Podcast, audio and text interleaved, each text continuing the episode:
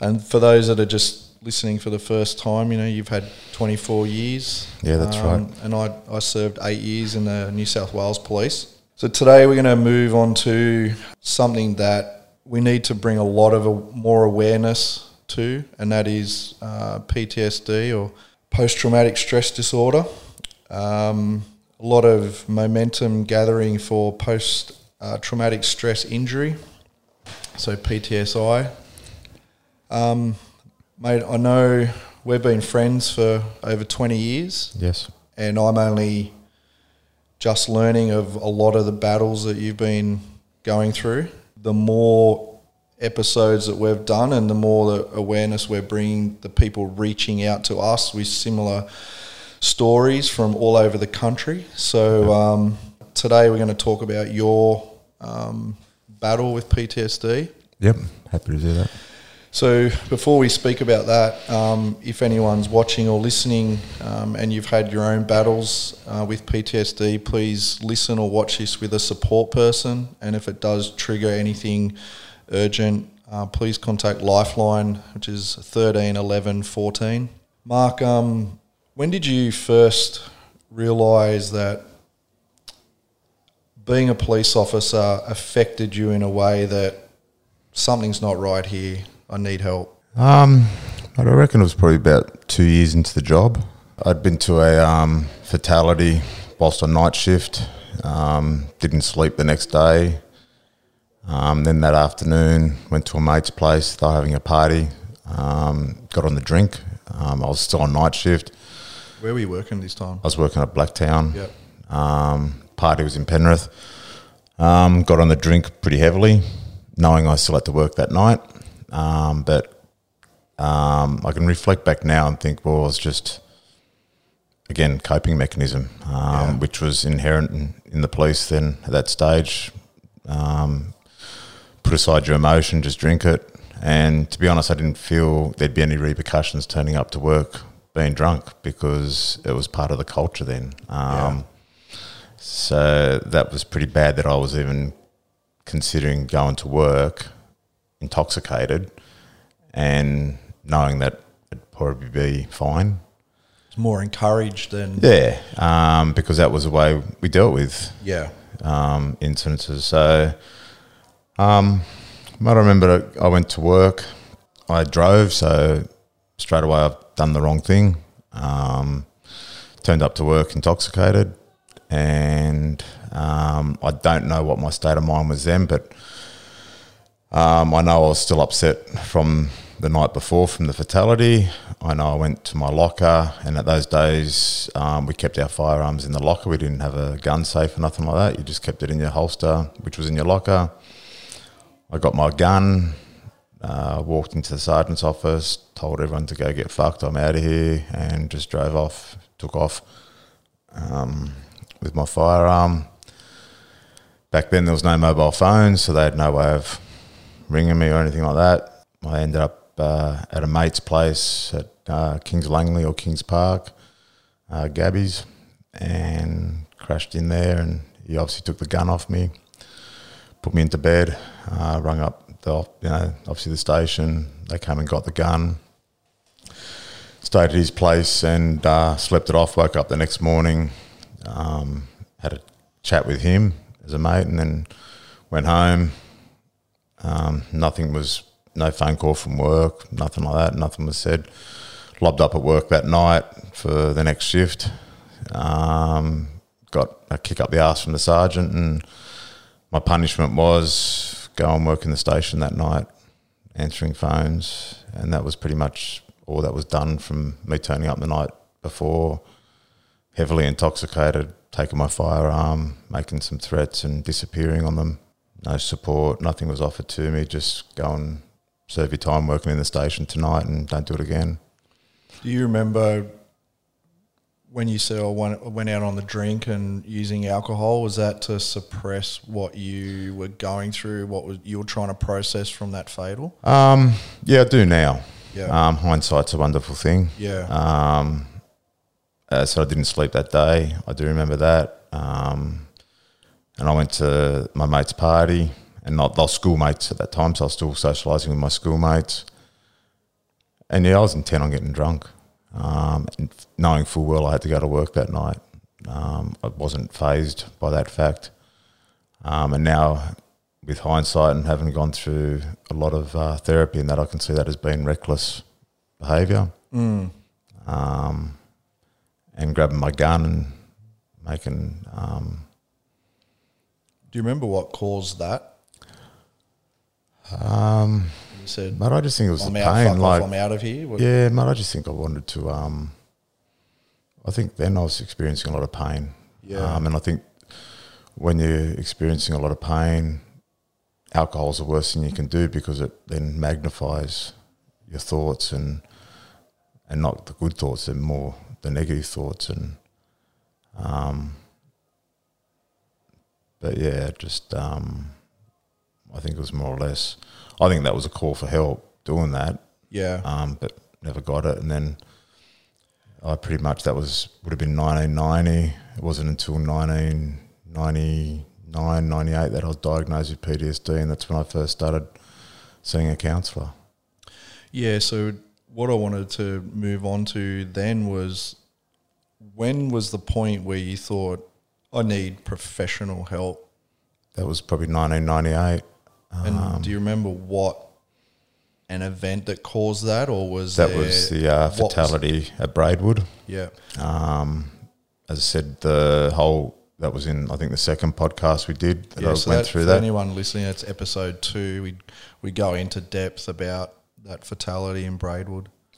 mate, just the whole non coping with that one. So many um, issues came up from that one. That's when um, I sought help. Um, but before that, uh, there was none. I'd even gone through a um, stabbed with a used syringe. Um, had to go through the whole process of having blood tests and all that done. Because back then there was a big fear of AIDS and things like that, and again there was just no support network. I didn't even, I didn't even think at that point that I should go and get counselling about how it's affected me and things like that. Um, When was the syringe episode? that would have been 90, 91 as well. Okay, Um, and my girlfriend at the time, um, it affected us in a big way because of that fear of AIDS. So Yeah. sexually, we had to be careful. yeah, Um, my drinking just got heavier and heavier. Um, and as I said, I joined at a very young age where I wanted to be accepted, and the drinking mentality was part of being accepted yes, um, as a coping mechanism, but also as being part of the group. Um, and I definitely got caught up in that environment. Um, yeah, big time. And the more you drank and did stupid things, the more you, your um, ego grew and um, you were more accepted. Did you feel could go and talk to someone? No. Yeah. Uh, and I'm sorry to cut you off short there, but there was No, just, the, uh, you just, you couldn't. Yeah. you couldn't show that you were weak. There was there was no way I could go up to the senior sergeant or a sergeant and start expressing how I was feeling. They'd just tell me, "Fuck, you know, grow up, you know, harden up, get there, back out there, do your job." Yes. Um, and that's obviously the way they were conditioned through their career. Um, there was just no support. There was no way you would even contemplate going to talk to someone about how you were feeling. Yeah. Um, there was Yeah. just there, there wasn't even any remotely any person that you could even think that you could go and talk to. Yeah. Um, it's what what you just said. Then we do love how we were loved, meaning how we our, we enter relationships as adults is how we were loved as children, and s- similar with you know that's how they were conditioned as you know Yep. through constable, senior constable into a sergeant's role, man, you know, senior role.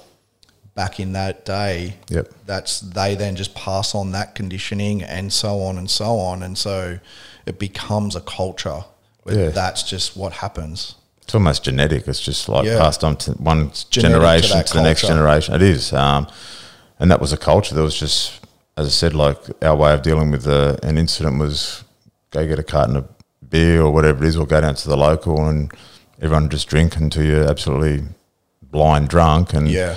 that was just to make the, the thought process behind was that drink until you forget. yeah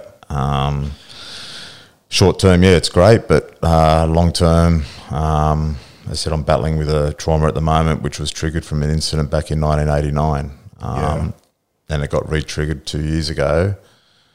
Something I hadn't thought about, but it was just sitting in the back of my mind because I didn't deal with it at the time. I just got myself drunk, um, forgot about it at the time, and 30 years later I was reminded of it. Yeah.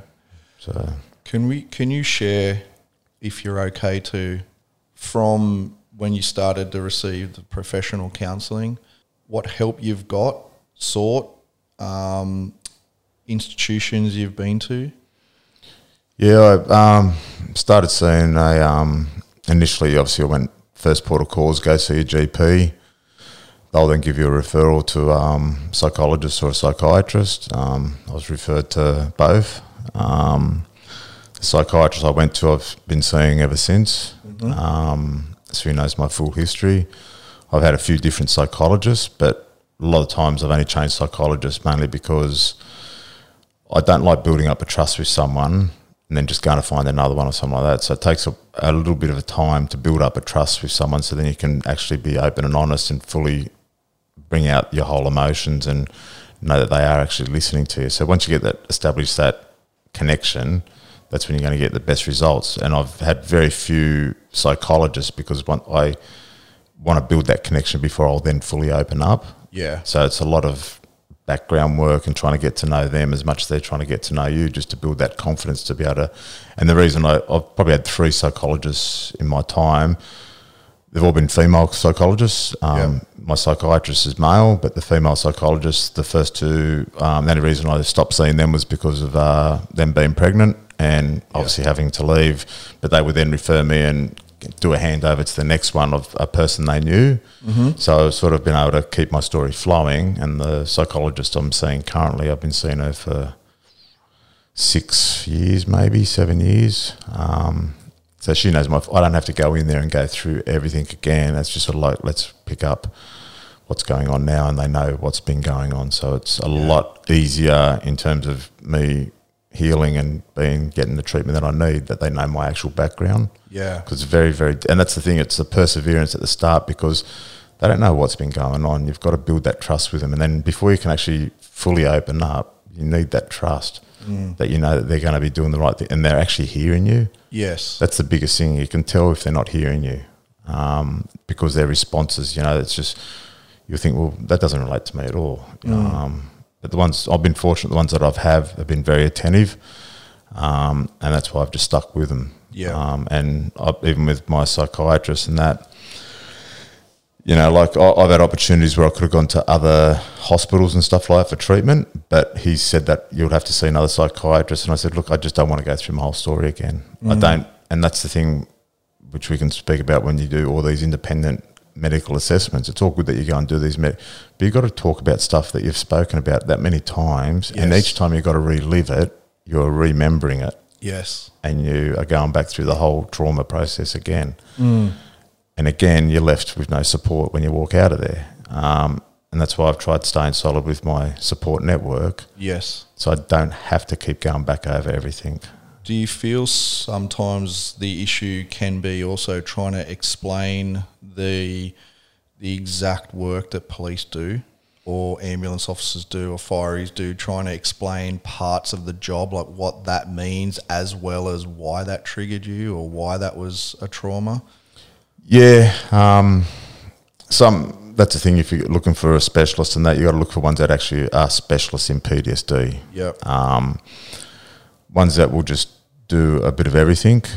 Um, they don't have a full grasp of what PD. They will understand it textbook wise, but they don't have a full. They need to listen to real life stories Yep. um, to get an idea of actually what emergency personnel, defence personnel, or anyone that's suffered PTSD, what is behind Yep. and the background of what's actually caused it. Um, and, and until they know all those the actual inherent environment that you've come from, they can't help you because it's more. It's not so much just the the actual incident you attend to; it's the culture that you're brought up in as well. Yes. With going back to so counsel, uh, sorry, psychologists, psychiatrists, how many have you seen? Has it been five or six for the in the last thirty years? Um, mate, over that period, geez, um, when you put in the fact that um, there's been instances where I've been taken to hospital on a schedule, I've had to speak to psychiatrists there, um, my own psychiatrist or the independent psychiatrist, the psychologist, the psychiatrist I've had to speak to in hospitals when I've had admissions and that. When you add it all up, mate, uh, 20, I suppose. Yeah. Um, and each person, you've then got to go through the whole process. That's why the ones that I've got stable for my support network when I'm out and about functioning in society, I've tried to keep them constant. That's what I wanted to share with everyone is just let's take a step back and that big picture uh, across the last 30 years. Yeah, so there's over 20 different specialists Easily, yeah. that you've had to come in contact with, um, tell your story, relive the traumas every Yep. time, explain what police do, Yep. you know, um, just explain your history. That is taxing, and that is, you know is that you know there's so many there's triggers in in all of that. Um, so just wanted to give people an overview of you know what can what is happening out there. Um, with those, how many times have you been scheduled, and what institutions have you spent time in? Um, I've been taken to Nepean Hospital a dozen times, I suppose, um, on schedule um, because of concerns of safety. Um, Yeah, and I've spent probably a dozen um, inpatient stays out at St John of God Hospital out at Richmond. mm-hmm. Um, Prince of Wales Hospital, I was scheduled there once. Yeah, they're pretty much the institutions that I've been in. Um, St John of God Hospital, I've did admission earlier this year. Did a lengthy admission last year. Um, like I've been out of the police now for eight years, and since I've been out, I've still, I think every year, I've done one or two admissions per year um, with a relapse or something like that. So yeah, um, at the moment, I'm battling again a re-trigger um, and having absolutely ridiculous amount of um, stress created by the insurance company. Again, I don't understand why they want people with mental illness to like. Part of that is the anxiety, which is caused by your uh, illness. Yet they seem to want to create more anxiety and more stress with the way they handle the claim yeah, instead of helping you get the help you're, you're seeking, yeah, they seem to want to muck around with it until it's that pushes people to doing something silly. Um, Yeah. Whether that's what they want, I don't know. I can't imagine someone being that sick that they would want that from someone. mm. Um, but there's no measure, there's no system in place where they try and help you while they sort through all the paperwork crap. yeah, But there seems to be so much importance on the paperwork crap before they actually fix you. And then the fact is, by the time they get through all that paperwork crap, you've regressed to an even worse point. yeah, And a lot of people have regressed to a point of no return. yeah, Um, and, well, putting it bluntly, they've committed suicide. Yeah, Um, and that is not a right system. Uh, It's wrong that they think people with mental illness are stupid. mm. Um, and they treat you that way too. They treat you like you're an idiot. yes, Um, and as I said, the way they think that you've got all the time in the world while they take all the time in the world, it's just feeding into that anxiety. Like when you're sitting at home with nothing to do and all you're worried about, are they going to allow me to go into hospital? Are they allow? Are they going to pay for me to go and see a doctor? It just feeds into that anxiety. it just feeds into that anxiety even more. yeah, It's almost like a game to them, mm. and it just takes away that feeling. You, you don't feel important. You just feel they don't care. So why should you care? yeah. We were talking before about there's to them there's no face to the file. There isn't, mate. There's Um, just words and paragraphs in a file, Yep. um, one after the other. There's no connection Yep. um, between the insurance company or the assessor and you know the person who is battling and suffering and going through what they are. So there's no empathy or there's no um, no. yeah, there's no human connection to that file. So it's No. it's easy for them to just treat it as such. Mate, there isn't. Um, as I said, you're just a piece of paper on their desk Yeah. um, with a name and a number on it. I had an incident um, when I was first discharged. I also was medically discharged for a physical injury where I um, badly broke and dislocated my ankle, uh, snapped both medial and lateral ligaments as well. So I had about um, 10 or so operations on that. Um, How did you do that? uh, doing the uh, OSG course, Okay. uh, bush navigation, taking a shortcut, running through the bush. Don't know if it was a hole or a rock, but just completely snapped my ankle. Jesus. Um, and then that led to a lot of operations. And Yeah. with my PTSD and my self care being um, exercise, I always found that when I had surgery and was placed into a boot for and being immobilized for six weeks, I was unable to do my self care, and that's when I would really go into a deep phase of depression and, and things like that. Yeah. Um, just after being medically discharged from the police, I'd had surgery and found myself in one of those episodes of where I was not coping. I was stuck at home. Um, I actually couldn't weight bear on my foot for um, six weeks, and then I had to do only partial weight bearing for another six weeks. I was that's three months of doing nothing, exercising. Yeah. I was getting into a really bad state. My doctors and that referred me to um, go to the hospital and um, be out in the hospital while I was in the cast, so I could be monitored and my health could be, you know, so I wasn't going to do any, you know, anything silly because I was getting into that depressed state and starting to think, you know, self harm and suicidal thoughts. I contacted the insurance company and they said, yeah, we'll, we'll get onto it. Um, we've got 28 days to review it. I needed the treatment straight away. Like I was at that point in my life where I didn't have many days before I was contemplating um, suicide. Insurance company, the arrogance of them was that well, we've got 28 days. Um, if we need to take 28 days, we'll take 28 days. And I thought, well, that's unacceptable. Like in 28 days' time, I'll be dead. So I ended up jumping on a train, um, crutches and all. I went to the front door, um, secure door.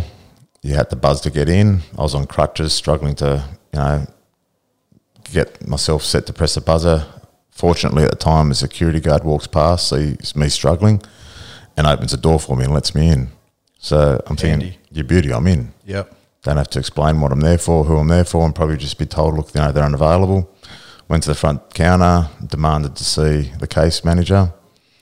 She came out, saw me, obviously saw how distressed I was. And this is the one that just 24 hours had told me they'll take 28 days to review my claim. Yeah. After I'd already had all treatment, like it wasn't like they had to review whether I had PTSD or not. They knew I had PTSD. They just wanted to take 28 days to see whether I should go to hospital or not. Um, she said, take a seat, went and sat in a lounge in the waiting room. She then must have gone around the office and picked the four biggest blokes to come out as a security entourage.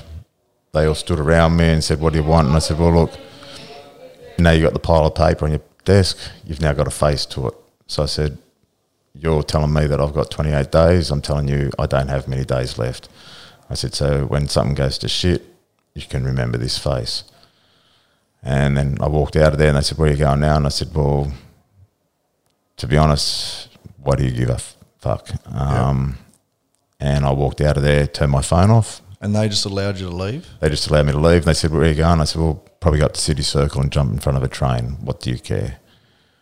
Um, I walked out of there, a mess, crying. Um, I went back home, got back home, and they'd contacted my wife, Diane, who was uh, there waiting for me. She said, what's going on? And um, you need to turn your phone on. There's people trying to contact you. Turned my phone on, lo and behold, and surprise, surprise, I had a bed in hospital the next day. Um, but it took me to actually go down there and show them I wasn't just a piece of paper on a desk, and they had it had to be physically shown to them that I wasn't kidding around, that I was desperate for help. Yeah. Like I'm telling them, my doctors are telling them he needs to go to hospital. You can't wait 20, if you need to go to hospital now, like you're not going to say to a heart attack victim, I will wait 28 days for a bed. Yeah, that's right. You know, like I'm not saying it's as serious as a heart attack, but when someone's at the edge of thinking of self harm or suicide and they saying, no, let's think about this for 28 days. Yeah. Like, because we can. and, and they're playing a game of life and death. Yeah. And that's the sad thing is because people are killing themselves purely because they're waiting on insurance companies to do what, yeah, they've got 28 days, guaranteed that that's in the legislation, but it's not as simple as that. Like, mm. it's not 28 days to put someone in hospital to get help. It's you're talking about someone's life, Yeah. And not, they're not holiday. I don't know if anyone's been in a hospital, but it's not a theme park. It's not a holiday. It's not a luxurious resort. It's it's quite depressing just being there, and it's Yeah. humiliating. Like to have your family and friends come out and see you, and that's only the ones that you want to know that you're out there because it's humiliating that you've even been in hospital. Because it's without you know sugarcoating, it's a psychiatric hospital. Mm. It is humiliating, and then for your own children to come out and visit you while you're in hospital as a, a patient under mental health, it's like well, I was embarrassed, and I, I still get embarrassed by it. Yeah, I was going to ask what, for you personally, why why the humiliation? I guess it all comes back to that social stigma of um, mental health. Yeah, Um, even though I've got it, there's still that shame of having it um, because of the way it's portrayed in society as being a weakness. I just didn't like the idea of my kids seeing their dad in that sort of environment. Um, I've accepted it now. My kids are very, very, very supportive of me now with it. It still doesn't take away the guilt that I have. have you about it. had anyone openly criticize you or um, ridicule you or back up what you've got going on in your mind, or but hasn't been supportive to you? Because what where I'm going with it is, I've found that everyone I've actually been trying to hide stuff from, once I've actually voiced it and been vulnerable and open and raw, and I've told them this is what's happening, they've been very Yeah. supportive. Um, have you found that too? Yeah, mate, I think those fears haven't been validated. Yeah. Um, you're surprised when people actually do know the full extent of what you've gone through. They are quite supportive, but it's hard to know who to talk to to begin with. Yes. Um, you are very guarded and reserved about who or what you say, and it takes a lot of um, trust building before you can open up. Yeah. Um, and it is hard. It's a silent, well, it's a silent killer. It, Yeah. um, like the stereotype for people that think of depression, they think of the person laying in a dark room on the floor in the fetal position, sucking their thumb. Mm. You know, and that's another thing with the insurance companies. Like that's what they make you want to feel you've got to do. You're not allowed to go down the street and buy a coffee or something like that. You're not made to be able to go down and talk to a friend in a social setting because hey, you're out in the society. You can't have anything wrong with you. yeah. Um, how dare you crack a smile? You know, if you're smiling, you must be happy. Yeah. And I found all that out when I had surveillance put on me and stuff like that. And yet all the surveillance was fake and false, but and it was all proven to be. Yet they just dismissed it and didn't worry about it in making their decisions or anything like that. So, hmm. but that's a, that's what they make you want to. They make you isolate even more Yeah. because you feel guilty for just wanting to be out in society and just trying to be. And, and my doctor and my psychiatrist, my psychologist, they're all saying, "Go play golf, Mark. Go to the beach, Mark." And I'll be saying, "Yeah, but I, if Go and someone, train. yeah," and then you'd be thinking, "Well, what if I get seen?" And they said, "So what? I'm telling you, that's what you need to do to get better. Yeah. You can't keep yourself locked away of fear of people thinking." If I was walking around when I had my, and that was my perfect masking. Um, when I did have my surgeries and that, I could walk around on my crutches and that. And then if I looked down and sad and that, people just assume, I just had surgery. But that's acceptable. But if I walked around down sad and everyone would just think I'm being a snob or something like that, they wouldn't attribute mental health or anything Yeah. like that. So a physical injury and a psychological injury is still viewed very separately. Yeah, and I can back that up from you know our time at Penrith together. Yep. You know, if you wouldn't come to an event or whether you're a, yeah you're a bit distant, and you know you'd always put it down to you know like oh it's my ankle, Yeah. but now you've you know been open and more vulnerable about. Yes, you got some physical injuries, but the main issue was going on inside in your head. Mate, massively. And a lot of time I could have returned to work a lot quicker if it was just a physical injury. Yeah, But because the physical injury would then make my PTSD so much worse and I'd go into that bouts of depression, that would prolong my time away from work. yeah, And 100%, I wouldn't go to these dudes. Yeah, I had my foot, in, I could have, if it was only physically, I could still go and sit on a bar stool or sit on a hmm. chair and still partake in the social activities. But it was the other side that was being hidden yeah. that prevented me from doing that. Yeah. Do you have any advice for a probationary constable, young constable, ambos, police, anyone that's uh, military, fireys, if they're sitting there really struggling with stuff and they feel like they're going to be less of a man or they're going to be weak to, to speak up, do you have any advice for them after what you've been through? Yeah, it was straight away, and it's even um, not even so much less of a man or even women. Like, um, don't feel ashamed, um, and don't feel. I know a lot of women still get um, bullied in that within the workforces, and that if they display a weakness, oh, it's just because you're female and that, 100%. which is a load of crap. Yeah. You know, it's not because they're just female and that; it's because they've experienced something that's traumatic. Um, and that's the same with men and stuff like now. Now, with hindsight, I look back when I joined and I had the things. I should have been stronger within myself. If you want to be a real man, then be strong about the fact that you've got something wrong with you and you seek help about it.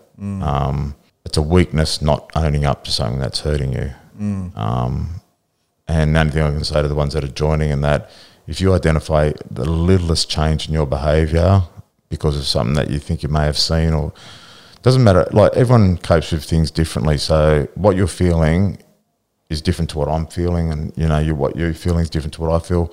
You can't gauge on a certain incident how everyone's going to feel about it. Everyone's right. got their own personal intake, you know, or personal feelings in regards to it. Everyone's going to cope differently, but as in, you got to look after yourself individually because you're not going to get the support from the department. Mm. You're not going to get the support from the insurance companies. You're going to have to seek it for yourself, and mm. that's where you need to notice that any changes with your own behaviour, go straight to your doctor. Speak to the doctors about it, and then they'll mm. probably make a referral to a, a psychologist or a psychiatrist.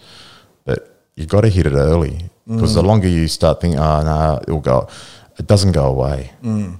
I often thought, no, it'll go away. You know, I'll feel sad for a day or two. It doesn't, mate. And as I said, the trauma that I'm going through at the moment happened in 1989. Yeah. Um, I thought it had gone away until um, it was re-triggered, and it's floored me. Um, mate, I'm back on heavy medications. I've been out of the job for eight years, and I'm still suffering effects from the job Yeah. and it, it hurts. It's painful. Like I, I lack sleep. Yeah, I, I, and I'm dealing with insurance companies again at the moment with all the crap which I thought had was past me from the um from the police days. Um, but now I'm reliving it all again. It's Yeah. just it's like I've gone back eight years in time, and I'm going through the whole process again, which almost killed me then. Yeah. I want to speak about that. Can we just? Um, you brought a bag of medication that Yeah, yeah. Just, um, you are currently taking today. so yep. Are you able to share that with us? Yeah, mate. Do you want to just tip it out or? Yeah, and we'll put them up on the.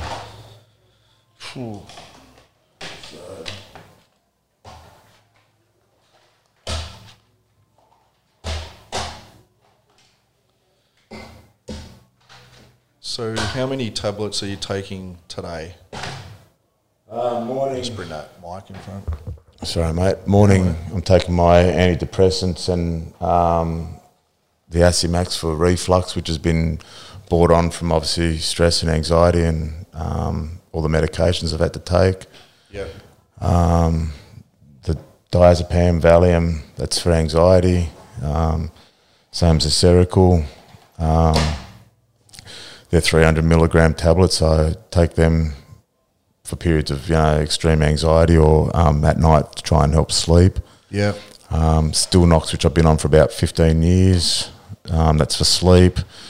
Um, Mirtazapine, that's a nighttime antidepressant, which is also to help with sleep.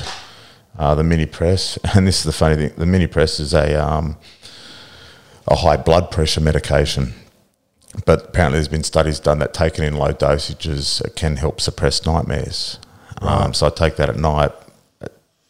I have had no um, positive effect with it, suppressing nightmares and stuff like that. But when I'm in hospital, before I'm allowed to take the tablet, I have to have my blood pressure taken because if it's too low, taking that could reduce it even further. And then obviously I'll be at a point where I could pass out or something like that, or stand up and you know be dizzy or something like that. Yet when you're out and on your own, you mm. take it at your own time Yeah. without having your blood pressure checked. But when you're in hospital, they make such a big thing about the importance of having your blood pressure done before you even take it. Yet out in the community, it's just take it. Yeah, so you, you're taking all of this every day at the moment, It's daily. Yep. and has anyone made concerns to you about the long term health benefits Yes. physically about this? Yes. And what what's that? Um, even my psychiatrist now with the Valiums, um, the amount that I'm taking at the moment, he's ter- um, very concerned about the long term effects and knows that's something that needs to be addressed shortly. Yeah. Um, but he knows the stress that I'm going through at the moment. So he's monitoring that. Like I've gone from seeing my psychiatrist once every month, even out to six weeks, to him ringing me once a week now, and I've got another appointment with him tomorrow morning. So it's gone from Yeah, almost once every six weeks to now pretty much twice a week um, because of the concerns he has at the moment, and in particular with the amount of uh, Valium I am taking. Um, same as Stilnox, I've been told by various people that you should only be on that for six months, yet I've had it for 15 years. So Yeah. I've got no idea what the long term effects are going to be in terms of my, my liver and kidneys and you know my health.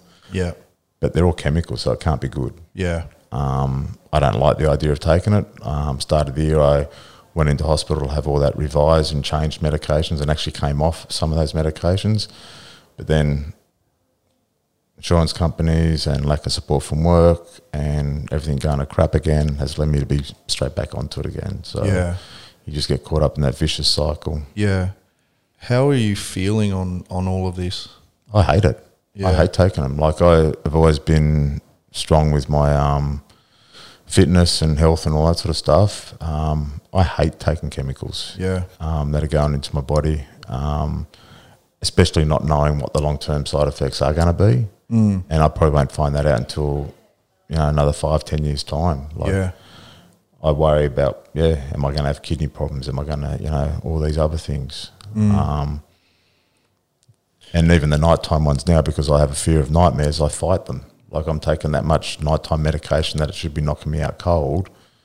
Yet two or three hours later, I'm still fighting it because I just don't want to go to sleep because Yeah. I'm actually scared to go to sleep. Um, and that's pretty much been brought on because I'm now reliving that trauma, which now all the feelings and emotions that went with that trauma now come out in the form of nightmares. Mm. Mate, it's just um, like I'm operating on exhaustion at the moment. Like I'm absolutely off my feet. Um, But you just keep plodding along, and that I, I, it's almost like on autopilot. Do you have concerns when you're on your own taking this medication? Definitely. Getting it right, getting the timings right, the dosages right. Is there anyone helping you with this? No, there isn't. Um, when I went to hospital start of the year, we worked out that the work I was doing was predominantly Monday to Friday, eight to four or eight to five. You know, so it was set times. So we worked out set routine of when I take my medication in the morning, when I take my set medication at night, so I could then develop a healthy sleeping pattern. Did all the hard work. Was about to come back to work. get How long phone- were you in for? How long did that uh, take? That took about five weeks. So that was five weeks at St John of St God. John of God, yeah, Yeah. started this year. And that was to get your medication and your um, routines right. It was to get because I was having problems with sleep. Yeah. It was to get myself into a, a healthy sleep pattern. Like you, to get into a healthy sleep pattern, you you trick the mind into knowing well if you have a certain thing at a certain time, okay, we're starting to get ready for bed. Mm. Like you might have a cold shower or you might have a cup of tea or something like that, and then the body starts thinking and the mind starts thinking, well, okay, we're getting ready for bed now. Yeah. And once you develop that routine over a period of time, you just automatically do it. And that was what we were working on. But then when I came out, work decided to say, well, no, you're not coming back to work. We're sending you for an I am independent medical assessment and we'll question your suitability. Did that, had no phone call, no contact while I was in hospital to see how things were progressing. Hit me like a brick in the face. And then I came back. They said, you're not going back to your current duties. We've got to find, um, we've got to redeploy you into other duties. They put me onto a position where I had to do shift work, which I went and started. I was working night shifts, so I was not taking my nighttime medications. Everything just started going all out of whack. Um, and then I and started that was straight away out of hospital. Um, or shortly? No, it was about a couple of months out after that. Yep. Um, because one, they had to send me for the independent medical. Yep. Um, so they put me down on special leave for that. And then when they sent me the letter to go for it, they actually addressed it to a female, not to me. Um, instead of Dear Mark, it was Dear Donna. Wow. Um, so that's how much they care. Just cut and paste. That was just that was from the injury management bloke, and from my regional commander, she sent it to someone like um, Dear Ann or something like that. So two people, same organisation. Neither one of them could have the courtesy to even cut and paste my name into it properly. Jeez. So straight away, didn't really feel supported. Hadn't felt supported the whole time I was in hospital. They couldn't even do the decency of putting my name at least into it. Um, like, yeah, we all cut and paste. There's no point rewriting something you've already written, but at least have the decency to change the name. And I've even got the private address of one of the people they sent it to the female that they'd sent it to, which is again totally unprofessional.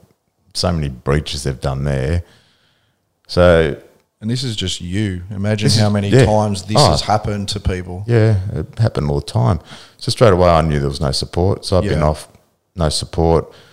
Then I went for the independent medical assessment. Um, came back saying that I should be moved out of the office that I was working in because that was where the trigger occurred. Yep. And then they tried to work out that maybe I could do a day at home or something like just eliminate a bit of you know public contact and that. Just give yourself some space. No, they there was no allowances for it whatsoever. Um, they pretty much said, "No, redeploy him to another unit," um, which was fine. I didn't mind going to another section or something like. But they said, "No, completely out of together somewhere else." So they put me into this position where it was shift work, which was against everything I'd just gone into hospital to get better at. So I did shifts. I think I had. Um, I was on a five block, five night block of night shift hadn't been taking any money medications. By the third night, the girl that I was working with, she said, "Mate, you're a mess. You can't do this." She said, "Why don't you Why don't you speak up and say you can't do night shifts?" So I went and saw my doctor. He did a letter not to do night shifts. Then I just got shoved on afternoon shifts, and again, my medications were all over the place. You know, like I wasn't taking them like the nighttime medication. I wasn't taking to twelve o'clock at night, and then I wouldn't be going to bed until two thirty in the morning, and then I'd have to get up, and then my daytime medications were getting later and later, and it was just. That's when I went to my doctor twelve weeks ago to say, well, this isn't working. My medications and my shifts are just not. I'm getting out of whack here. I'm starting to. I'm in regress. Yeah, I'm in trouble. I need help. She sent away, for, or she gave me a, a certificate for two weeks off while we sort this out um, insurance company which had accepted liability of the claim decided we're not paying him to have two weeks off. They then declined the claim, sent me for another independent medical assessor, and they said that the only reason I'm suffering these symptoms is because I'm I'm unhappy about being transferred and being on shift work, and that's where I stand at the moment. Unempl- or not, I'm still employed, but on leave without pay, not getting paid. Been that way for the last eight weeks, while I wait for the insurance company and solicitors to work out where liability lies. And this whole 12 weeks that I've been off, not one phone call from management or anyone from my work, um, no phone call from injury management or, or um, HR. Um, I've got no idea what's going on because unless I make the phone calls, I don't get told anything. So your GP, your psychiatrist supported the the claim and the retrigger and have and Yep, are 100%. barking at the insurance company that this is the issue. 100%. The independent medical examiner who spent an hour with you. Yeah, about 50 minutes, yep. There was an initial report, and they've come back and said There was an initial report, which is um, I haven't seen it. My solicitor hasn't seen it. My doctor hasn't seen it. My psychiatrist hasn't seen it. Um, but we've seen the supplementary report, which was based on one question: Do you think Mark's upset about working shift work? And it came back is um, along the lines of it's um, not suitable for Mark to work shift work because of the medications and um, the routine of having to take his um, sleep and all that sort of stuff. So they've used that as the reason why um, to decline my claim based on the fact that I'm unhappy about being transferred into a shift work position. Uh, shi uh, denying the claim, even though your GP, your psychiatrist, Hundred percent. have all supported that All it is from the retrigger. and there's enough in the even in the independent medical to say that you know he shouldn't be working shift work, Yep. but they've just they're hanging on to just refusing to claim for whatever purpose they can. They're basing it on the fact that I'm upset that I got transferred. Yet I'd sought treatment uh, well before that. Yeah, the insurance companies will just clutch at anything um, to prolong it as long as possible. Um, and that's the thing, they'll push it until you go to, like, you'll probably get a court date, but they'll accept liability before you go in there because they don't want it told. They Yeah. don't want the story to come out. But yeah, this one I'm taking inside the court. Yeah. Um, as far as I'm concerned, they can get stuffed. Um, it needs to be told. The emails that you've been showing me about other people having Mm. the similar problems, it's because, and I know when I went through the police one, when it's all resolved and they finally accept it and everything's done, you're exhausted at that point. They they push it to the point of exhaustion, or they push it to the point of killing yourself, or whatever. But they push it to the point that when it's all said and done, there's no energy left, or there's no one left to actually take it up and bring it to the awareness out because you're just so glad that it's over with. yeah, It's got to end. Um, and I'm not going to let this one go. Um, I can't because, like I said, eight years I got out of the police. I thought I'd gone through all this crap. I'm now going through this crap again. From all these emails that you're getting and messages that you're getting, it is going on everywhere. Um, all around Australia, there's a absolute massive flaw in the system yeah, comes back to management, the systems they've got placed in the workplace, which is absolutely non-existent because they wouldn't want to put gag orders on people if they were happy with the systems they've got in place. There would be no need to gag people about talking about it. And the insurance companies, their delay in processing claims and declining claims based on little things just to prolong, and all they're doing is prolonging the anxiety and the hurt and the stress to a point where people give up. Mm. And that's either given up in life or given up with the claim. yeah. Um, so you've been in your current workplace nearly well, twelve weeks off, ten to twelve, 12 weeks, weeks off, yep. and not one piece of contact Zero. from your employer. Zero. That's disgusting.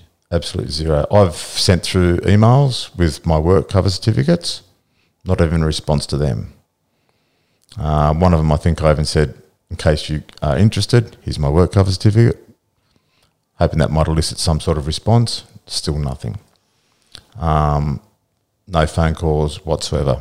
Um, again, they can gag me as much as they want, but um, they're only gagging me from telling the truth. Yeah, Um, so I go, if there's repercussions for it, then that's only because of their guilt. yeah. There definitely is a lack of um, process, um, procedures, support, that human connection and empathy from government departments to people who have um, suffered mental health injuries in Yep. the workplace. Hundred percent, mate. And I've actually been on the phone to them in tears. I've broken down and been got to the point where I've even like got so frustrated. I've been yelling at them, pleading for help. Just give me something, you know. And yet their response is to send the police out to my place to schedule me mm. because I'm unstable. It's like their quick fix and to make them sleep better at night is to know that I'm put in a bed in a bloody psych hospital being scheduled mm. It's fixed nothing. And even now, when I've gone up to the hospital, that's the thing. What they don't realise is every psychiatrist I've spoken to at the hospital is fully aware of what they're doing to me, and they're fully aware that every time this is all going on, and the longer it's going on, I'm reliving this trauma every single day. So they are feeding into this trauma just as much as the actual trauma itself Yeah, um, and that's all. Doc- they've got one independent assessment. I've probably got six or seven psychiatrists that could do a report highlighting exactly what's gone on. My own psychiatrist offered to give them a report. They didn't want it. Like, how often I don't know of anyone psychiatrist that would be willing to provide a report without being it actually asked for to mm. begin with. yeah, They weren't interested in a report on it. Yet he's been seeing me for 15 years and they've gone off a bloke that saw me for 50 minutes. And the original report that he did, which I have no idea what it contained, but they're not allowing us to see it. So I could only assume that it's probably favourable to my claim. yeah. Surprisingly, no one has got a copy of it. My solicitor, none of us have got a copy of it. So Um, just so uh, we've spoken about. Is this is what is this what's happened? So you've gone for the independent medical. You've been there for an hour.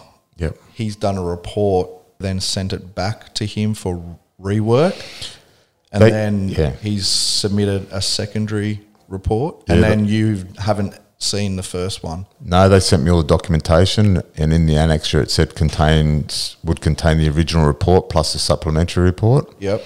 I've got the first page of the original report, which is just my details, nothing else in it, and then I've got the supplementary report, which is um, one or two questions asked of the um, doctor in regards to how he felt. I, what was his opinion on my thoughts of being transferred? Nothing to do with what the actual trauma or what the trigger was, which is what, and the whole thing that the stupidity of it all is the whole reason I got transferred in the first place was because I was hospitalised because of the trauma. So it's all this domino effect is because of what happened with being re-triggered with this trauma. Yeah. Me going into hospital, change my meds because of that trauma.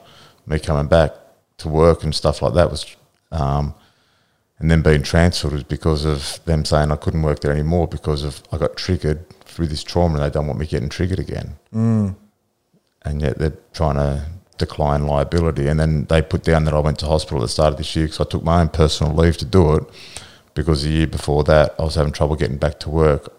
I was dealing with, I got cleared in May the year before to go back to work. I took it till September before I actually walked back into work because of the muck assing around just to try and, it wasn't anything that needed to be done. They just weren't organised. Mm. And then I went a whole year on 80% of my pay, which affected me badly financially. And I just didn't want to go through the same crap again. So that's why I took my own leave at the start of the year, not wanting a bar to do with workers' comp. And it's come back and bit me in the bum. And I'm being punished for it now because they've said that they think I went to hospital for another reason. Yet fully documented that I went in there for a med change because I was still having depressive thoughts and my medications weren't working anymore because of the original trauma. So they will find any way to prolong their, and, and they actually accepted liability straight up. And it was only this second time that I went to take two weeks off that they then declined. They this second time they originally, however, accepted liability. Yeah, my doctor rang him up and said, "Mark's here. Um, is are we billing you?" And they said, "Yeah, we're paying for his um, his um, treatment um, sent through." And then it was only when they found out I was going to take two weeks off that they said, "No, we're not paying for that." Um, my psychiatrist spoke to him and said that he needs to go into hospital. They said, "Well, we'd pay for that." Yet on the other hand, they turned around and sent to the police insurance um, an email, which is which I've got, and it's documented fully that they were only, their intention was to send me to hospital for seven days, so my doctor could serve me with paperwork declining my claim, and then it was up whether they were going to pay for me to stay any longer or they were just going to let me out of hospital with getting no treatment So just wanting you to be in hospitals to be served papers in to cover their place. ass in a safe place, knowing that it would be triggering to know that they've just wiped me. Wow.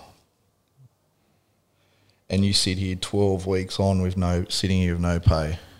zero pay coming in. Um, I've had to put my mortgage on hold, um, which again, like that's all well and good now, but the long term effects of that, what what are they going to be like in three six months time when I apply for another home loan or if I want to sell up or something like that?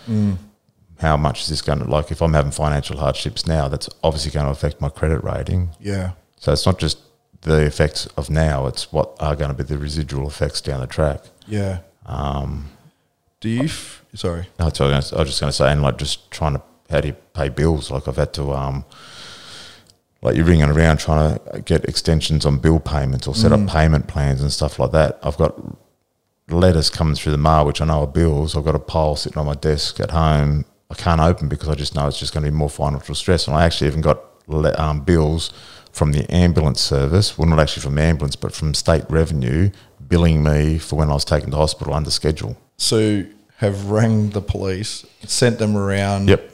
For a concern for welfare. Correct. Police have called an ambulance. Correct. They've scheduled you, Yep. and New South Wales ambulance have sent you a bill for that.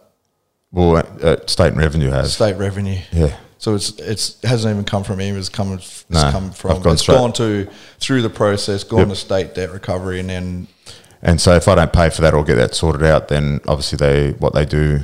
If anyone's had a debt with state recovery, um, they just suspend your license. Cancel your rego. Yep. How does how does this make you feel? Again, what have I done wrong? Um, I feel like I'm being punished for being not well and seeking help, and that's I've been punished for seeking help.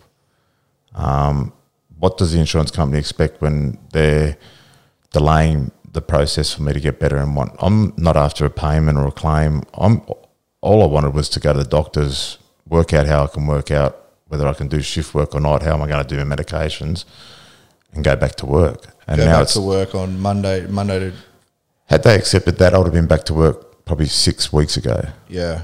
Um, but each day I regress worse. I get worse and worse. Um, you know, uh, Christmas and that are coming up. I can't afford anything. I'm embarrassed that I'm actually thinking of just taking off for Christmas and just, um, I don't know, putting up the swag somewhere and just spending Christmas alone so I don't have to face people and just be humiliated and feel the um, shame of, you know, like, at the end of the day, I've got a job, but I'm just not getting paid because they're choosing not to support me. Um, the organisation, that's the, the stupidity of it. Like, someone does something wrong in the jails, like you see all these prison guards that bloody have affairs with inmates and stuff like that, they get suspended on full pay. Yeah. While they investigate them for 18, to 18 months to two years, holiday for two years on full pay. All I've done is seek help for an injury, which mental health is still an injury, and I'm being punished. They can't even find it in their any sort of special leave or nothing to help me get through while they find try and find me some alternate work. And that's even if they're looking for alternate work because I'm getting no feedback to suggest they are even doing that. Yeah. Um, To give people some context of why being served paperwork in a facility is a trigger for you, can you share your experience Exactly. of getting out of the New South Wales Police? Yeah, well, when I found out that I was going to be served declination paperwork out of St John of God, straight away that was a trigger for me because I was contacted while I was an inpatient of St John of God that I was going to be medically discharged from the police service. Um, not So- the best environment to be phoned by your commander and told that news. And then probably a week or two while I was still out in that facility, I was advised that they were going to come out and serve me the paperwork. Um, and would I prefer to come out in plain clothes or uniformed? Would that make would that concern me in any way? Um, that was their biggest concern. So you've given 24 years. Yep. The hundreds and hundreds of exposures to Yep. um, death, violence, destruction, Yep. what what we what we witness and go through, um, and the traumas you've been exposed to. You're inside that facility due to constant exposure and the trauma that you're suffering because of those and they and the New South Wales Police decide to serve you paperwork and medically discharge you while you're in there getting help. Correct. Wow. Yep. Um, made me feel. Well, at that point, then I hadn't even given up the possibility that I would return to work. I was in there actually undertaking the PTSD program um, with the hope that it would um, help me get better. Yeah. Um, but once they pretty much told me that, it sort of took away for a while there any purpose to live. Like I was thinking, I was in there to get better, to try and resume my career, and then to be told that you don't have a career when you come out. It was pretty hard to take, and then to be given paperwork while you're out there, and to try and I don't know how you meant to comprehend what's going on when you're in a mental health facility. Like, um, I don't even know how it would stand legally. Like, you're not of sound mind, technically. Um, yet they're telling you that your career's over and they're serving you the paperwork about what it all means for your career to be over and that. And then after that, a couple of weeks, I went for an independent medical assessment again for the police service and pretty much walked into the appointment and you do the the initial introductions, how was your childhood and all that sort of stuff. And then he pretty much said, look, Mark, I'm not going to waste your time. Um, I've got a few questions I've got to answer that they need answered, but um, I've already spoken to your treating doctors. Um, I'm recommending discharge um, to be permanently retired. Yeah. Um, so it is a trigger that to be in an actual environment where you're seeking help, and then for they for people and organisations to use that as for them a safe place for them mm.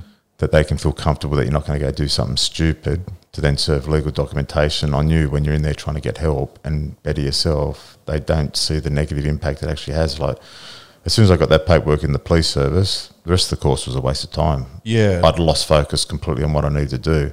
If I'd been in hospital this year thinking I was going to get help and then they just served out me and said we declined the claim, there would have been no point in being in hospital. And it was all purely their covering their ass that I don't go do something stupid because of their declination of the claim. I'd be curious to know how many people out there across this country have been served papers Yeah. inside a medical health facility. Well, I think it's disgusting. Yeah. Um, So mental health facility. you know, like I, I just don't see how you can be given something of such magnitude and the legal ramifications from it whilst you're in a un, in an unwell state. And for them to think that's acceptable, and it's purely only acceptable on the fact that they're covering their ass. Yeah. And even my doctor, my um, psychiatrist said, "There's no way I would have served that on you." He said, there would, "I would not have run the risk of serving you that paperwork and then then declining you to stay in hospital any longer than seven days, knowing that you would have been going out triggered highly with that knowledge that your claim has been declined." He said, "That is not the purpose why I send you to hospital, mm. and it's not you're not sent to hospital so they can people so people can serve legal documents on you. You're sent to hospital so you can get better." Yeah. not be given another trigger or another you know stress that you've got to deal with. And at that point, I, I take it you didn't feel like you were part of that the family, the police family. Nah, mate, that's um, that's pretty much when um, I actually went through a period where I absolutely hated the police. Um, I even contemplated numerous times when I was walking around the streets of Penrith um, to actually, I was in my mind thinking of ways how I can engage in a, a, a violent confrontation with them. Um, and that's not well, it has been disrespectful, but I didn't mean to be disrespectful to the wasn't the the ones that are on the front line. It was management that I was angry at, but it was that uniform Yeah. that I was angry with. It was because that represented the organisation, and even now, I've told the insurance companies stop sending the police around to cover your ass because I will start taking it out on them. Yeah. And I know there's been warnings sent out about that's how I'll react, but the insurance companies just seems that that's for them. They just seem it's okay to waste resources, get me worked up, and um, you know at, to a point where I'm you know in a highly agitated state, and their quick fix is like, we'll just ring local police and waste their time to go and check up on Mark yeah. and get him scheduled. But then we've done our job because we know he's in a safe place now. He's not going to do anything stupid, which will come back and hurt our company. When this all first started, 1990, when you first sought help, um, 98, 98, yeah, 98, 99. 98, 99, yeah. discharged from the New South Wales Police 2012. Yep. At any time, have you felt supported, cared about by management? No. 100% no. That's unbelievable, isn't it? Yep. And, and again, it's, it's why I know how difficult this is for you to sit here and talk about. Yep. um, and the emails and messages that we get. I know that this is such a huge issue across the country, Yep. and more people need to share these stories for change to happen. 100%. So, you know, if you're out there and um, you know struggling with this and you're you know a similar experience, we need to start sharing your stories, and we've got to start coming out of the shadows to effectively get change. Yep. Can you share with everyone what the day that you, the last day you had on duty, and what broke you? What Um, again, this is what it scares me. Um, my last day at work, I was sitting in the office. Um, there was something going over the radio. Uh, there was a job going on, and that's what scares me to this day. Like similar to that trigger, they got re brought up after thirty years of suppressing it. Just something happened. I just snapped and just said, I'm done, and just walked out of work. I just walked out. You were at Penrith Police Station. I was at Penrith Police Station. I just walked out. Um, went and got my kids out of school, took them home, um, said goodbye to them, left. Um, found myself up at um, uh, Knapsack Bridge, and was going to um, yeah, I was going to jump off. Mm. Um, and the scary thing is, I can't remember. That what worries me is if I'm going to face that trigger that set me off that day again, and what it will do to me. Mm. Um, but it was just something that was going on over the radio that I just said I can't do this anymore, and just Yeah. I just walked out. Didn't tell anyone, just walked straight out. Um, and that was my last day at work. And I got um, my daughter rung my wife at the time and said, "Dad just picked us up from school, drops at home, is acting weird.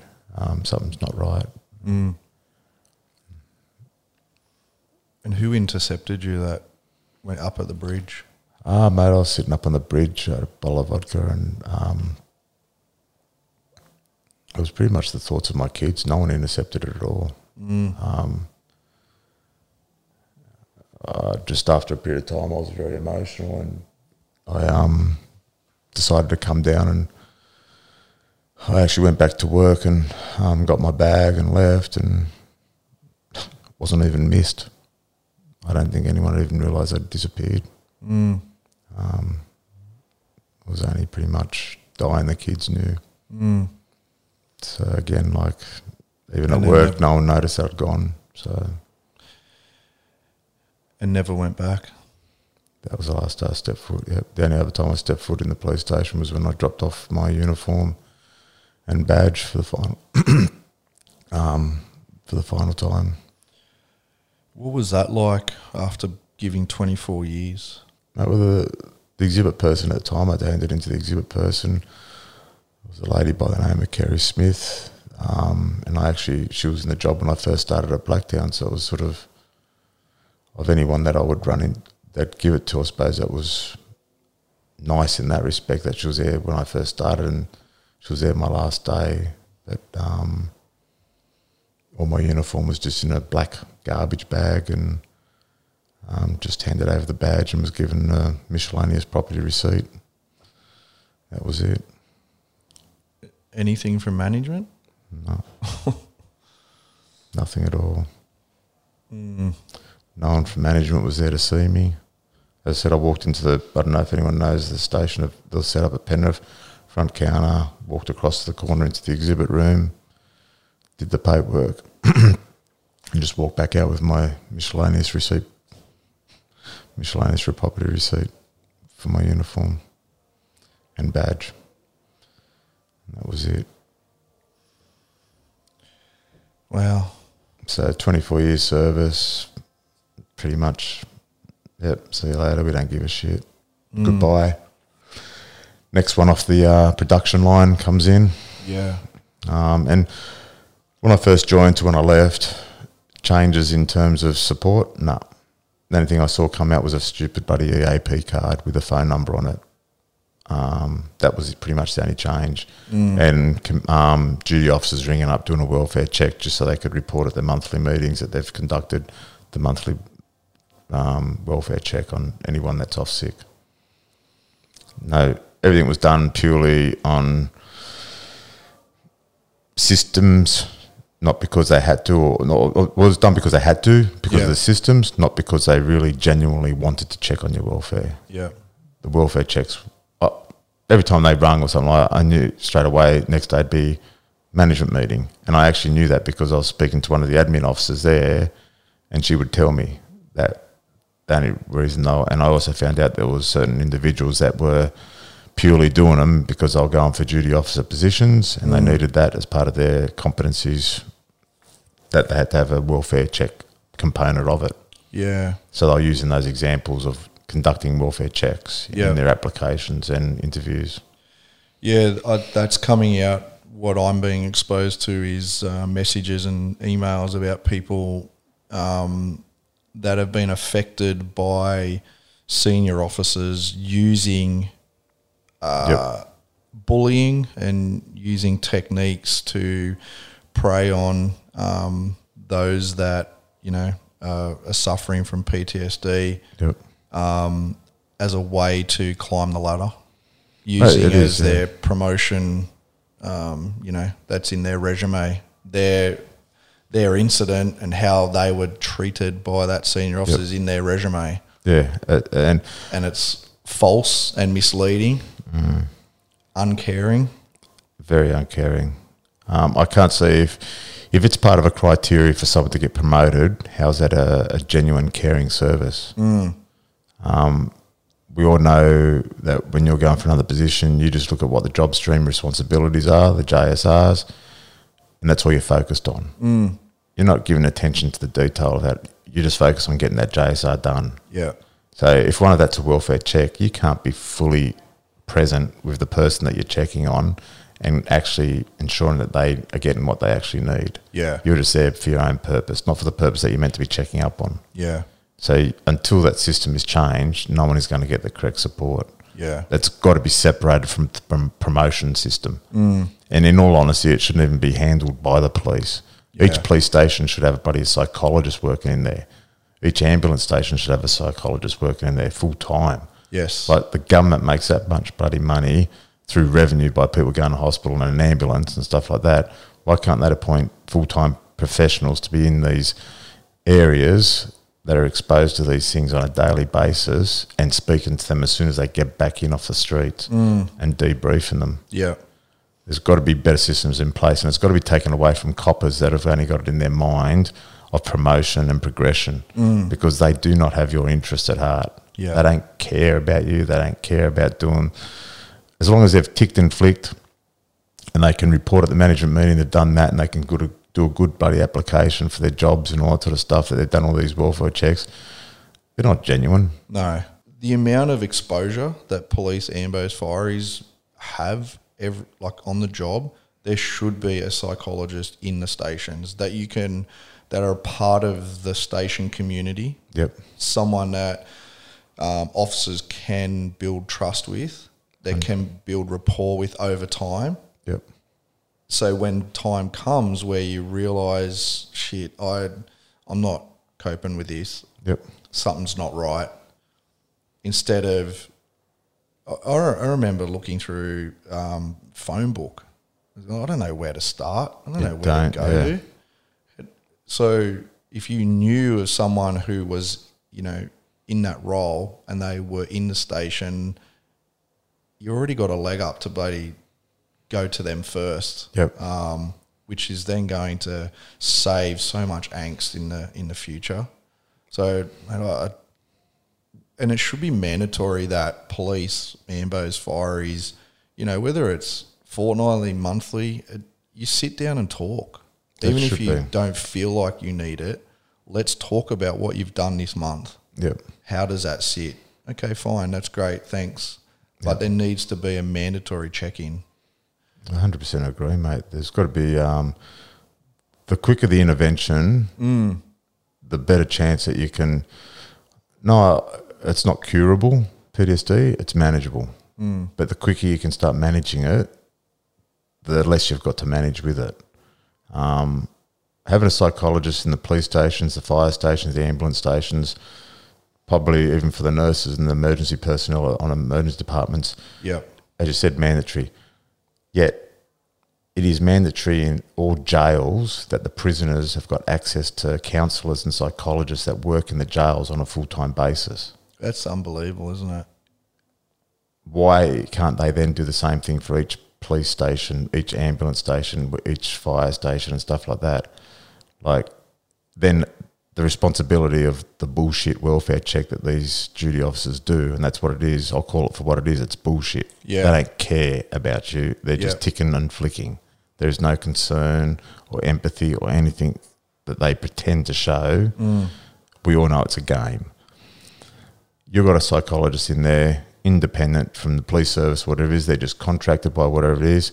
They're trained to be cared, you know, to care for people and to help people who've got exposures that have got mental health issues, or even might not even be something on the job. Maybe like to prevent someone working to their maximum capacity, they could be having family problems, Mm. and they bring that to work. They can't perform to their maximum because there's issues on the side that, that's preventing them from doing that. Mm. There still needs to be someone that they can go and talk to. Like you walk in the police station, you can't talk to anyone about that crap that you're experiencing at home, or if there's you know stresses outside of work that you're worried about. Yep. And yet these people are then going out with guns, looking after the public, and they've got not only the stresses of the job, but they're human and they've got their own lives as well. They've got their own day to day stresses that everyone has anyway. There's got to be better systems in place. Like they've got to look at like coppers aren't robots that just come into work and have got no other problems going on in their lives. Mm. They are also experiencing stuff that people that have normal lives don't encounter. Mm. So they're getting normal life plus the exposure of what they get in work life, magnifying things. And they wonder why police are getting and emergency personnel, they have outside issues, they have inside, uh, they've got all these other issues. And at the end of the day, we're just like anyone else. It's just the job that we do. Yeah. You you made a really interesting comment. Um, I think it was episode two, and you said I was in real trouble when my work life and home life merged, Correct.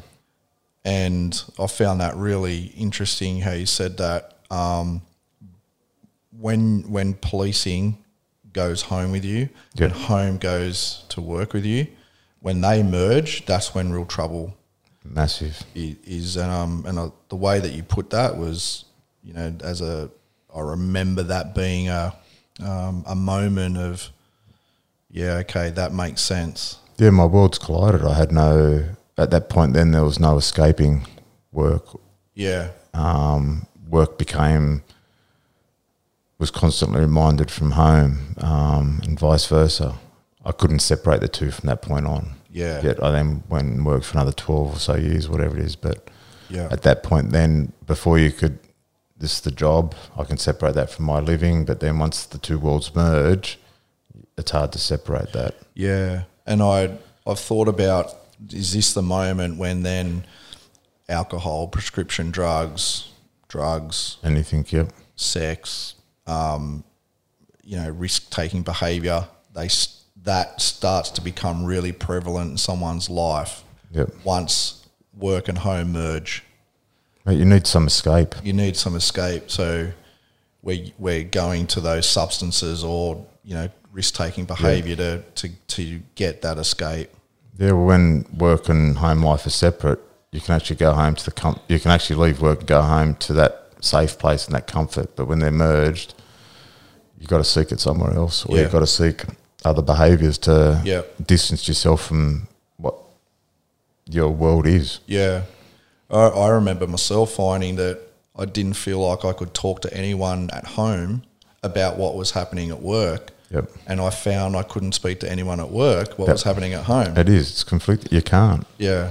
And then you get caught up in that thing where you've got to find some outlet, and that's when you do resort to those other vices. Mm. And most of the time, they are not positive vices; they're self-destructive patterns. Yeah. Yeah, you just become self-destructive. Um, more and more risk-taking. Yeah. Um, but yeah, the same thing. Like I said, you, you couldn't go into work and then express an emotion about, oh, I'm having trouble at home. You know, blah, what do you think of that? And same thing, you can go home and say, well, I just encountered this at work because one, you didn't really want to talk about it, but two, you didn't want to upset your partner or, or people that were close to you. yeah. You're trying to protect them too from what My family only starting to find out things now. Um, My sister and mum, my mum have seen a couple of the podcasts and that. Um, my son's are starting to, well, my eldest son, he's starting to talk to me about a few of the things and that. And they know that there's been a problem, but they don't know exactly what it is. What's their reaction been? It's been um, very supportive. Um, As I said, they, they've grown up with it. Um, They've known me as a person with PTSD, and I sort of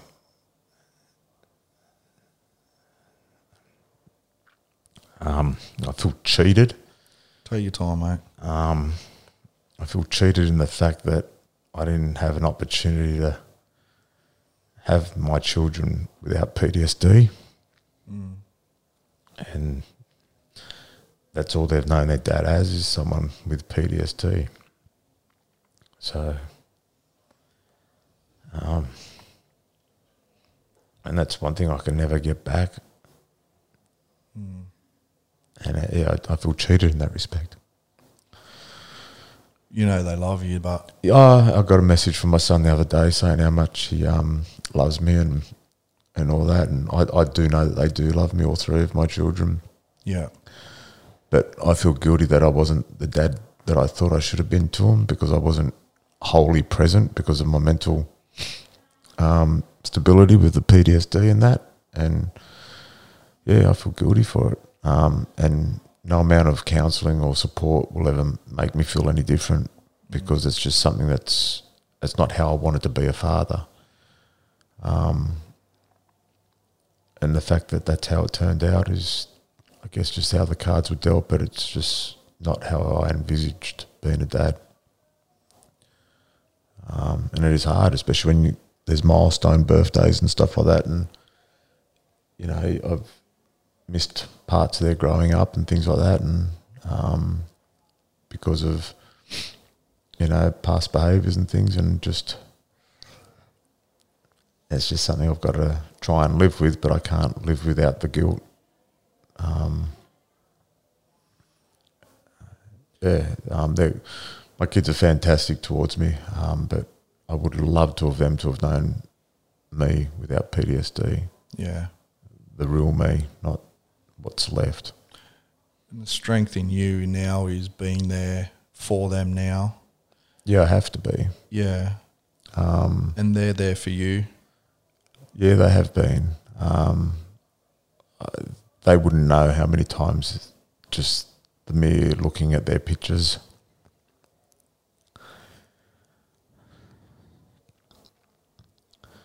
Has, um, has stopped me from doing something stupid.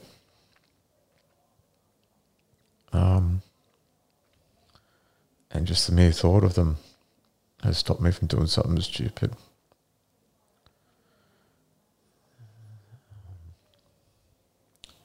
This is what management of government departments and what insurance companies need to see But that ain't because this is the human cost of Yeah. just doing our job. Yep. Again, I, I'm still waiting for someone to explain to me what I've done wrong, because all I feel like now is that I'm just I have a lifetime punishment. Um, when someone can explain to me by doing my job, and this is what I get for, well, this is what I deserve for doing my job, then okay, I'll, I'll accept that. But I just need someone to explain what I've actually done wrong. Mm. So, um, yeah, it's hard because, as I said, that's one of the things living with the pain and suffering that, but living with the guilt is hard. I think we both want, as hard as what this is, that we you keep reliving your Yeah. experience, and you know you've you've, you've been telling your story over and over and over and over again. We- We're doing this now to try and prevent other people going through this. Uh, But someone's got to. Yeah. Um, it's to the point now where people have spoken about this. I, I can't remember for how long it's been spoken about. There's been a problem with the system. There's something not right, but it never gets fixed. It's got to stop. It has to. Um, it's wrong. The bullying from the insurance companies, the mismanagement from the departments. Got to end, and it's got to come out in a public forum. Um, how that happens, I don't know, but the insurance companies need to be exposed for what they're doing. Um, understand they've got to look into claims, but the fact that they prolong, like the people that decline my claim, one of them's got a background as a bloody, um, what are those backcrackers called? Chiropractor. Chiropractor. Um, so this is the insurance this is assessor. insurance, the assessor Yeah. So the one that's doing your mental health claim is a chiropractor. is a chiropractor. by background. Um, the insurance companies, for one, should be having a separate unit dealing with PTSD of emergency personnel and, defence. Well, defence have their veteran.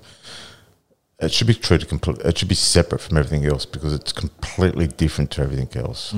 It's not a person out there with a bad back who's trying to rot the system, and then they see him out there loading bloody twenty kilo, kilo kilogram bags of cement and stuff like that. Mm. You know, this is an illness that can't be seen mm. unless you walk around with a bandage on your head. People don't think there's anything wrong with you. Mm. Yet it's been handled by people that have no understanding or concept of what it is to go through with it. And so, how can they actually? That's what I'm saying. It's like they push and push me to the point where they then up calling the police on me. It's like a game to them Yeah. because they don't understand what they're doing to me because they can't understand it because they've never experienced it or they don't have the necessary training for it. And That's the same with the police doing their welfare checks. They haven't got which one of those coppers that do a welfare check has got a degree in counselling? Mm. Which one of them's a psychologist?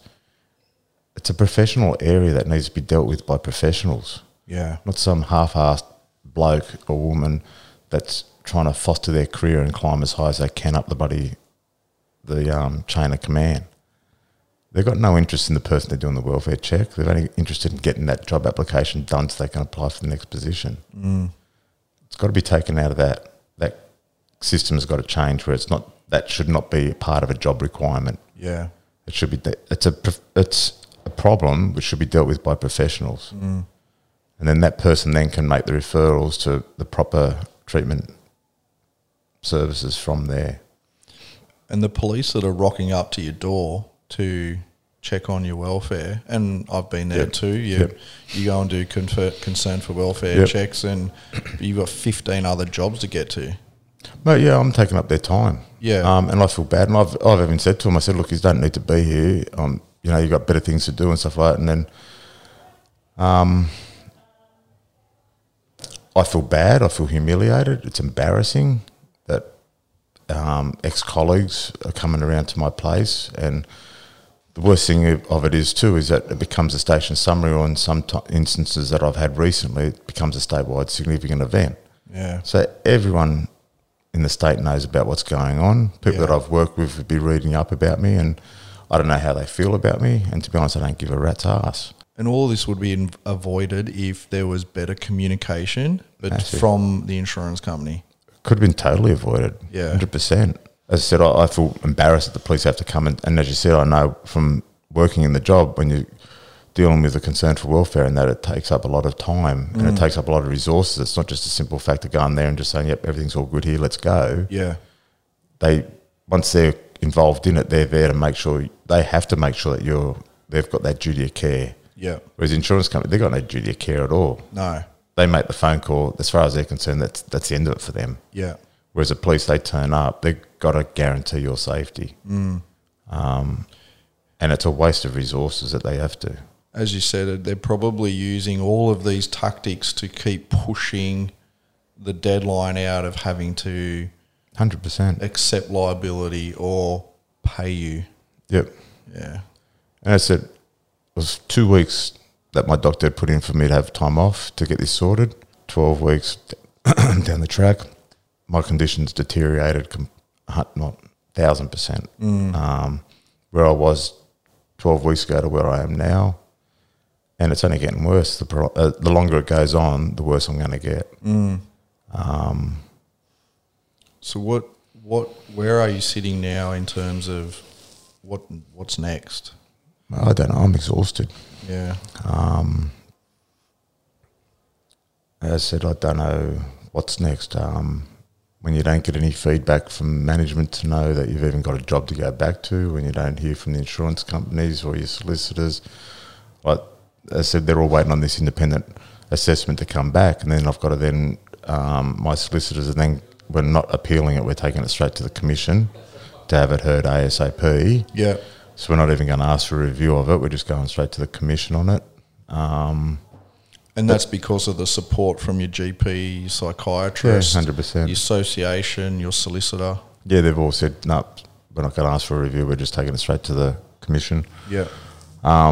But having said that, that's all good for them to say we're doing this, we're doing all that. I'm the one that's they're all doing these things and they've all got the time and all these things will take time and processes, but I'm on leave without pay. Mm. Like, is anyone actually thinking about what's happening with me in this whole process? The fact that, yeah, they're doing all these things, which I appreciate, but I'm not getting paid. I've got to try and live day to day Yeah. waiting for them to all like they've all got their pays coming in. They get to go home at night. They've done their day, they're working, which has given them some structure in their life. Whereas I'm sitting at home waiting on everyone and Yeah. getting worse in the process. And you've, I mean, you've mentioned to me too about you're the one trying to chase up everything. You're the one doing all Yep. the running around. And when you contact the insurance company, you get smart ass comments back. Yeah, condescending, smart ass comments back. Um, try and chase up for the independent report. Get nowhere with it. Then your solicitor wants you to do a, a, a statement about what's been going on. So therefore, you've got to go through everything again that's been triggering for you, mm. uh, and it's just constant. It's mm. just, and that's where the insurance the insurance company knows this game. They know it's going to wear you down, and at mm. the end of it, if you're still around at the end of it, you're just going to be totally exhausted that you're just not going to take it any further. And that's where they get away with it because then it just gets swept under the carpet. No one's the wiser, Yeah. and everyone else has to just suffer. Can you share what it was like going to the independent medical examiner about three or four weeks ago? Um, mate, it was crap. Um, I knew I'd have to. I was anxious going there because I knew I'd, what I'd have to talk about. Um, again, I wasn't anxious about like there was nothing to hide. It was not like I had to try and make anything up. I was just, um, but it was the fear of having to know what I had to say Yeah. because how much this trigger and the trauma has done to me. So I had to go through the whole experience of what happened with the trigger, uh, what the trauma was. Was that that was the Braidwood incident? No, it wasn't the Braidwood incident. This was a um, uh, we'll, we'll talk about it. later. yeah. Well, as I said, it's pretty still raw with me at the moment. I'm Yeah. still trying to work through it, but it was uh, another fatality, double fatality. But there was um, someone actually died in my arms on this one. Um, Yeah. I wasn't actually attending, and they were already deceased. The person actually died on me. Um, but yeah, I had to relive all that again with the psychiatrist or the independent. Um, mate, I was a mess by the time I finished talking about it. Um, Again, one hour. yeah, just probably an hour, if that. Yeah. I was a mess by the time I spoke about it. There was no um, support provided by the independent afterwards. Like he's a professional. At the end of the session, he knew I was a mess. He handed me a box of tissues and then went around packing up all his paperwork, putting it into his nice leather briefcase and shit like that, and was pretty much giving me the hint, you know, time to go. And then I walked out of there absolutely bawling my eyes out and walked out into Macquarie Street. I didn't know what to do. I had no idea what I was going to do, where I was going to go. I've never felt more alone and lost in my life, to be honest. Um, No one was with you. I had no one. Um, I had no idea where I, I. I just didn't know what to do. Um, I ended up just wandering the streets of Sydney for about two hours. Um, but I was just totally raw. Like my emotions had just been completely exposed, and um, looking at it now, I could have done anything. Um, I just was totally. I didn't know. I literally had no idea what to do or where to go. Um, there was just nothing. Um, yeah, it was all well and good that they sent me to the independent and that, but there was no offer of support going with me or anything like that. Was there any offer of support to go with you? Not to the IME, no. Yeah. Yeah. And that was with the police service as well. The association, police association, never provided um, someone to come with me to the um, independent. Do you feel that's something that should happen? There should be a branch there that um, someone can accompany because sometimes people can't say, "Well, just take a family member with you." Like people got to realise that people that are going to the IMEs may have a partner and they've got a young baby. You can't drag them into the city, mm. or you can't drag them to go into these things. So you may not be able to take who you would normally take to these things. Yeah. But if the associations or the unions had someone that was a unit there, I've even set it up in different regions or something like that, one or two people that can pick the or go with a person, wait with them, and then when they come out, either take them for a coffee or just help them debrief what they've just been through. But it's got to be someone who's got experience in that area, whether it be a professional or whether it's someone that's gone through the same process and knows what they're going through. Mm. But just have someone there to be able to talk to you and actually guide you to where you go, where you go to from there. Like, Yeah. even just to get you home. Mm. Like, I didn't even know if I wanted to go home or not. I just didn't know where I wanted to go or what I wanted to do. Yeah. I didn't know what I had to do. Like, it was just, as I said, I just never felt alone and lost like I did. Like, I walked out of there, I was, I was a wreck when I walked out of there. Yeah. Um, and he didn't even like a simple gesture of, oh, is there anyone you want me to ring for you to, you know, or you meet, he didn't even check to see if I was meeting anyone. He's obviously done his questions for going to get paid.